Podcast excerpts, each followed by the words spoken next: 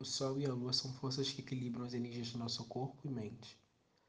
Preciso que o Sol ilumine minha alma e que a Lua me banhe com sua serenidade, levando de mim todo esse medo de nunca melhorar, de continuar nesse sofrimento por uma ansiedade e tristeza que sempre me consomem.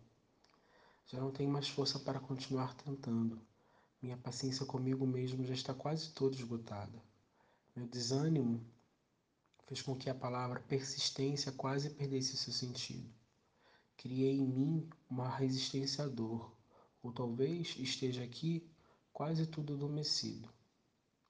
Sigo esperando que um dia essa tempestade que se estacionou em mim, uma hora passe e eu finalmente consiga alcançar a renovação que o meu corpo e minha alma tanto pedem. Assim, poder construir os meus sonhos, objetivos, para que eu consiga transbordar, como sementes de uma árvore, indo ao encontro do solo que nos acolhe, dando conforto e esperança de uma nova vida que surge, podendo crescer e renascer, sendo cada uma dessas folhas as fases da nossa vida.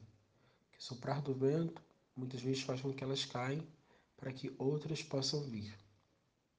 Sonhos são a essência da nossa árvore, pois não haverá vida sem objetivo. E com o passar dos anos, abrimos espaço para que outros venham.